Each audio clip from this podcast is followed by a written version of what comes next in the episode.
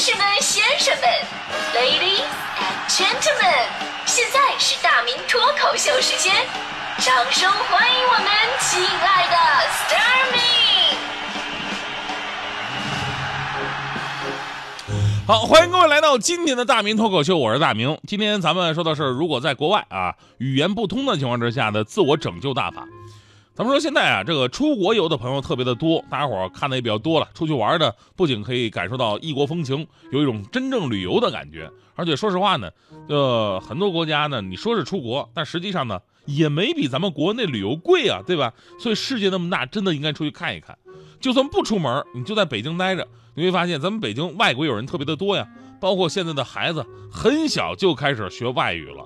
所以呢，为了方便跟外国人交流，或者是又赶时髦，又或者你可能在外企工作，很多朋友首先会给自己取一个英文名什么的。因为我我个人的英文不是那么好啊，之前我对这个也没什么研究。我们那会儿给自己取英文名或者取洋名，都是自己闹着玩的取的。上学那会儿，我有一室友，室友有一次考试之前呢，非得跟我们说，就别叫他名字，管他叫过儿，过 儿啊，就考试要过的意思是吧？说除了过儿，你还可以叫我的英文名叫 Pass 啊。然后呢，这个日本名呢叫不挂科子，韩国名叫要过思密达，俄罗斯名字是必过特洛夫斯基，什么什么怪名都有。再后来呢，是我打 CS 那几年就是特别流行那个反恐精英嘛，那网吧一片一片的。当时 CS 呢，你得有自己的名字呀，对吧？没有中文输入法，你必须得给自己取个英文名。啊，那会儿呢，我就知道这个英文名应该跟自己的中文名啊相接近一点。比方说，我姓孙，那英文名呢最好第一个字母也是 S。所以呢，我打 CS 的时候，英文名一直都是 Seventeen，Seventeen 就是十七的意思嘛。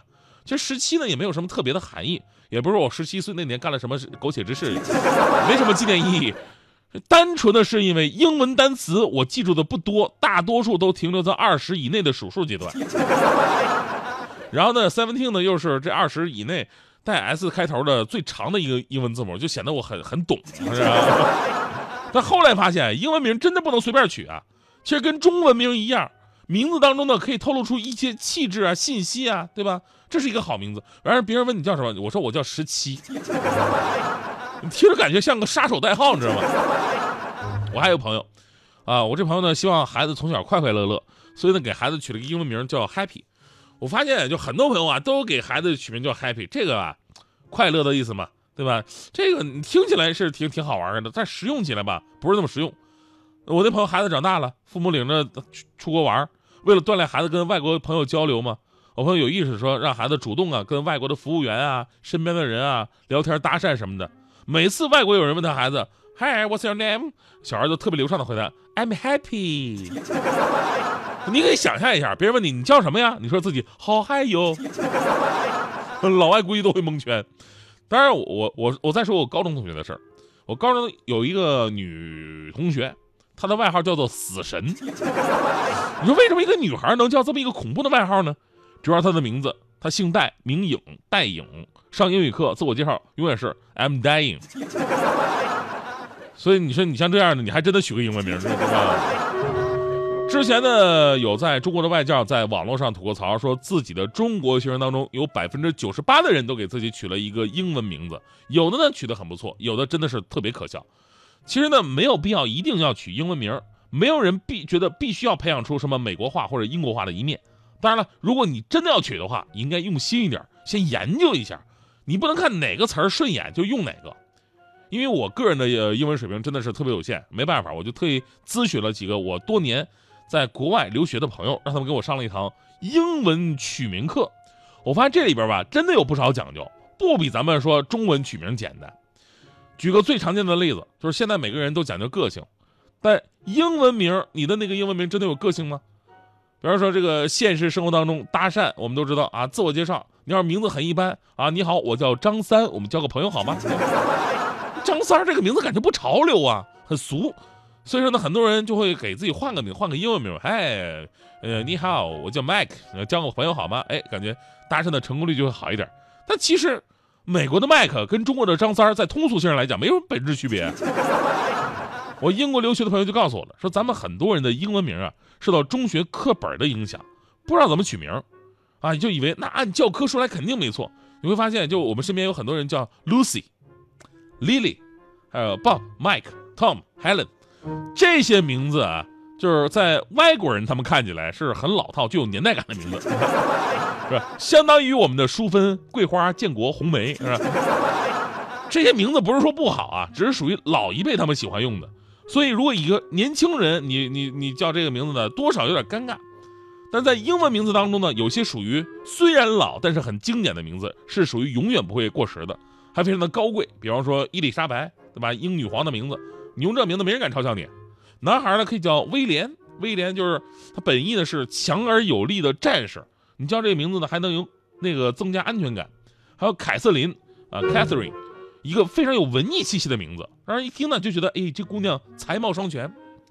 还有一个比较常见的误区什么呢？就是很多小伙伴啊。尤其是女生，取名字的时候呢，喜欢用水果、天气、食品，用水果或者用动物给自己的英文名来取名的话呢，其实也不太好。你像 Apple 啊、Tiger、Kitty 啊这样的，虽然老外也有会用的啊，但是很少用，一般呢都是作为外号来使用的。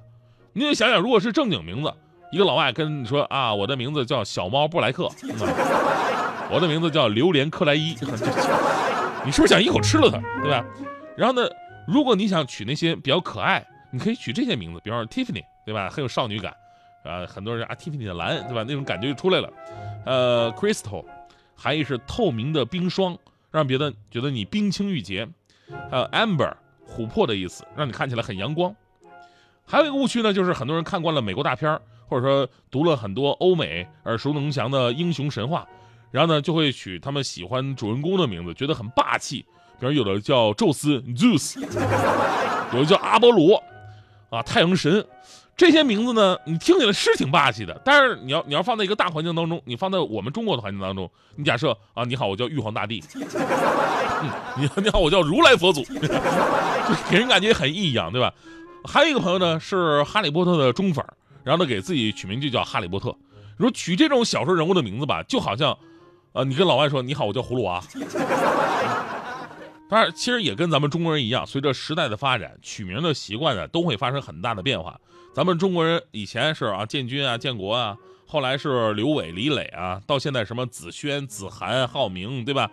外国友人也一样，他们就是不同的年代，名字也都是有一个流行的变化。比方说最新调查的，现在外国人喜欢取什么名呢？什么索菲亚、艾玛呀、奥利维亚，还有什么艾娃、米娅。呃，Zoe、Emily 这些大家伙都可以回头上网查一查，可以根据自身的自己中文的名字想一个合适点的英文名，对吧？你现在，比方我我现在用的这个英文名 Starming，Starming 听起来高端大气上档次，有没有？一个 Star 代表着我无与伦比、高贵典雅的身份和社会地位，对吧？一个名字代表着我对中国血统、家族文化的优良传承。在山的那边，海的那边，有一个 Starming。哎呀，说出来之后啊，真的是两米三的气场呼之欲出。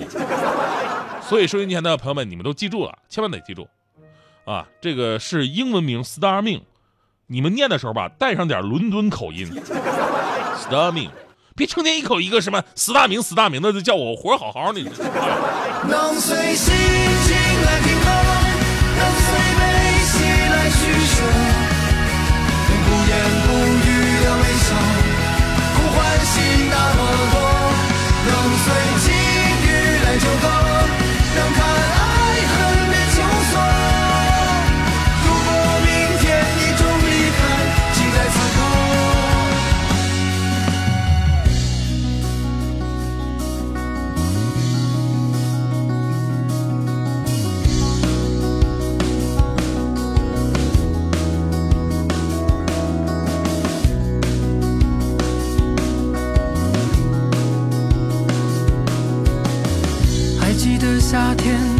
中的灯火，海平面的对岸，明亮过，沉默过，不温不火。我们都未曾走完的生活，相遇着，欢闹着，又独饮着。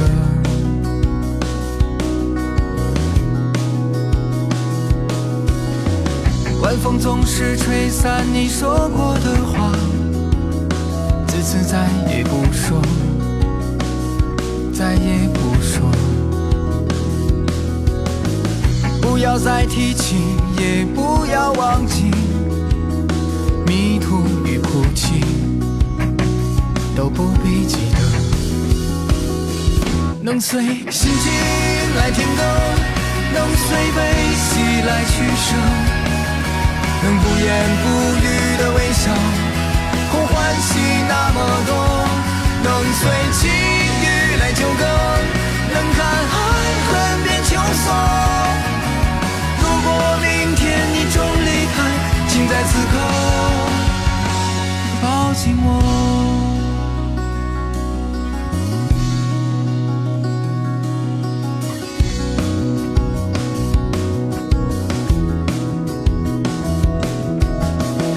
风总是吹散你说过的话，自此再也不说，再也不说。不要再提起，也不要忘记，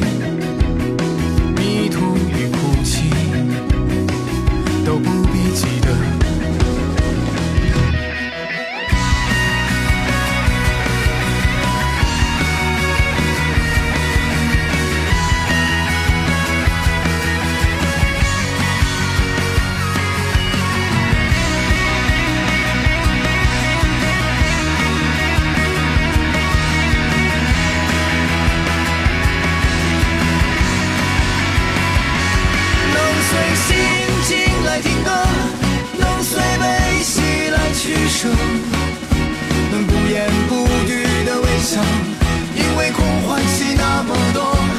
能随机遇来纠葛，能看爱恨变秋色。如果明天你终离开，请在此刻。